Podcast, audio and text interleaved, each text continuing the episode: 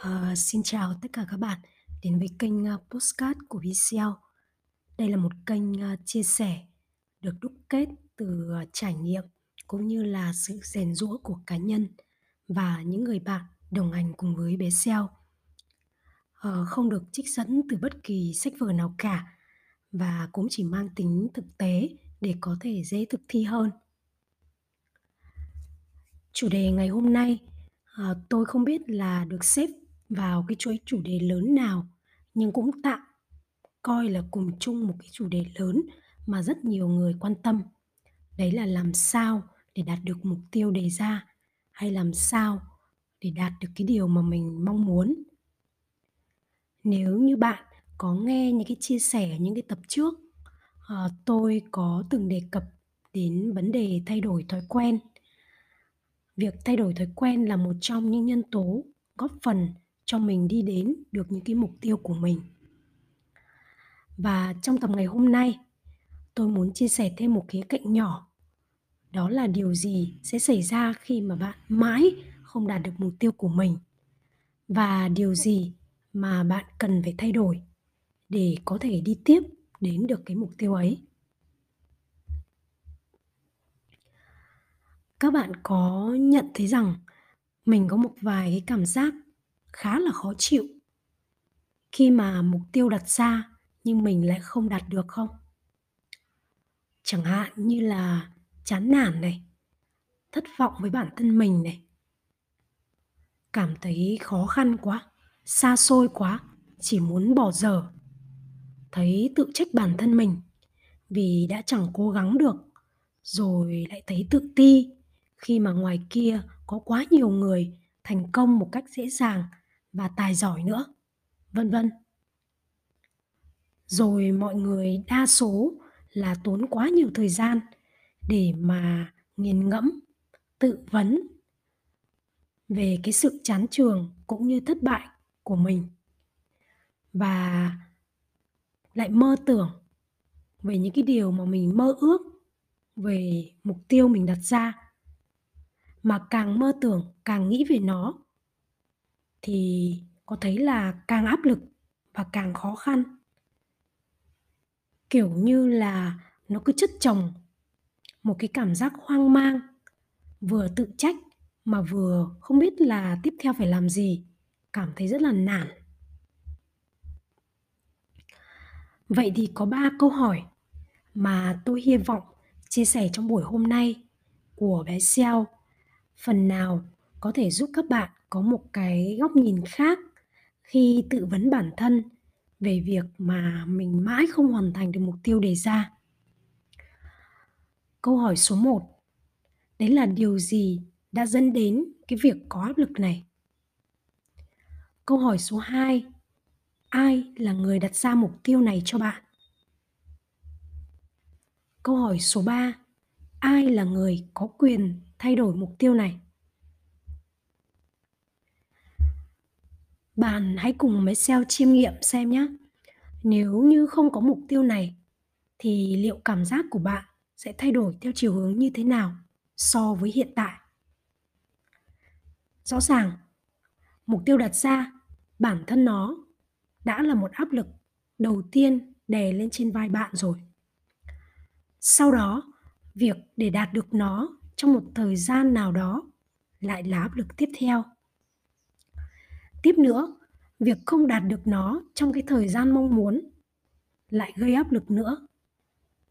Và thứ đến, khi mà mãi không đạt được mục tiêu lại khiến bạn cảm thấy cái áp lực này nó nặng nề hơn bao giờ hết. Vậy thì đặt mục tiêu chính là cái đối tượng hay là kẻ thù khiến cho bạn khó chịu khổ sở và thất bại phải không Thực ra nói như vậy thì có thể nhiều bạn cho rằng là nếu như mình không đặt mục tiêu thì làm sao có thể cố gắng và biết mình đi đến đâu, tiến bộ hơn như thế nào và đến được với điều mình mong muốn không? Đúng như vậy, vấn đề mục tiêu làm cho mình khó chịu, khổ sở và thất bại. Vậy thì điều mình thay đổi sẽ là bỏ đi mục tiêu ấy? Hay là bạn có lựa chọn nào khác hay không? Bạn có thể và có quyền thay đổi mục tiêu đó, có thể xé nhỏ mục tiêu đó, có thể chọn mục tiêu nào đó phù hợp hơn vào lúc này hay không? Vân vân. Và đây chính là cái điểm mấu chốt hay là thông điệp mà bé Seo muốn chia sẻ trong buổi hôm nay. Chúng mình bận tâm quá nhiều về cái sự thất bại của bản thân, cũng như sự tự trách bản thân vì không đạt được mục tiêu. Mà chúng mình lại không khỏi nghi ngờ về chính cái mục tiêu mà mình đang đặt ra. Bản thân bạn là người đặt ra nó, thì bạn có quyền thay đổi nó. Hãy đặt một cái mục tiêu mà mình có thể mang lại tự do cho chính bản thân mình để đạt được nó. Thay vì biến mục tiêu trở thành một thứ trói buộc bản thân mình. Cái cái tự do ở đây mà tôi muốn nói đến nó có một cái khía cạnh như thế này. Tôi nhận ra mình có thể sử dụng rất nhiều cái công cụ uh, như kế hoạch theo tháng theo năm theo tuần thậm chí là theo ngày. Nhưng có một cái khía cạnh hay một yếu tố vô cùng quan trọng mà thường mình quên. Mình thường hay bắt đầu đưa ra những cái mục tiêu và những cái thời hạn để đặt mục tiêu mà mình không cân nhắc cái vị trí hiện tại của bản thân. Chẳng hạn như là mình có một cái kế hoạch hoàn thành một công việc này trong tháng tới. Mình cũng lên kế hoạch hoàn thiện bản thân đó theo tháng, theo năm, theo tuần và theo ngày. Nhưng mình mình đặt ra trong ngày, mình làm được 5 việc. Nhưng mình không cân nhắc đến các yếu tố và vị trí hiện tại của mình trong ngày hôm đó. Có thể nó phát sinh rất nhiều các cái vấn đề ngoài sự kiểm soát của mình. Và có thể một việc trong năm việc đó sẽ tốn nhiều thời gian và sự đóng góp của rất nhiều người khác hỗ trợ cho mình để hoàn thiện. Và thay vì mình chỉ có thể hoàn thành được một, một việc hay hai việc trong ngày thì mình đã đặt ra những năm việc. Và khi không hoàn thành được năm việc đó mình cảm thấy rất là khó chịu, cảm thấy tự trách bản thân. Vậy thì mình nên xem lại mục tiêu mình đặt ra. Đã hợp lý hay chưa cho cái buổi hôm đấy?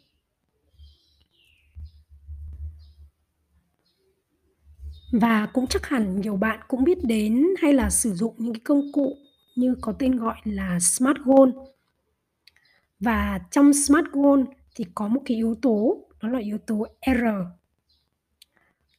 R tức là realistic, tức là yếu tố về khả năng thực thi, khả năng hoàn thành.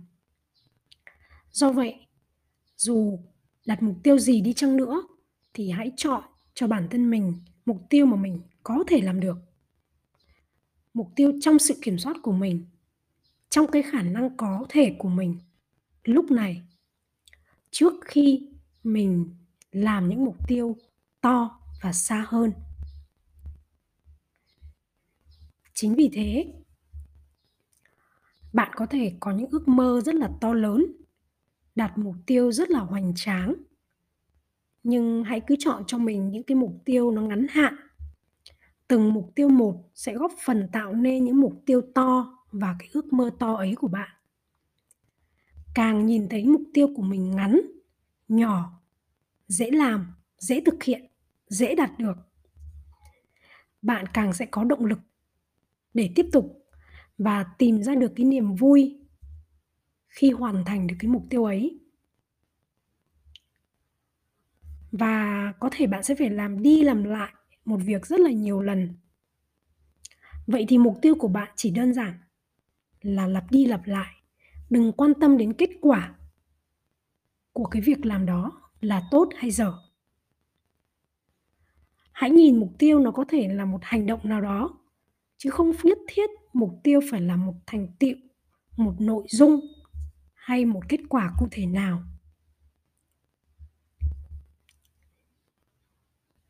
Tiệu lại Nếu như mà mãi không thể đạt được mục tiêu của mình đã đề ra, bạn sẽ làm gì? Điều bạn cần làm luôn và ngay. Chẳng có cái gì to tát hay là phải nỗ lực nhiều cả. Đơn giản, hãy xem lại mục tiêu của mình đã đặt ra. Nó phù hợp với thời điểm hiện tại.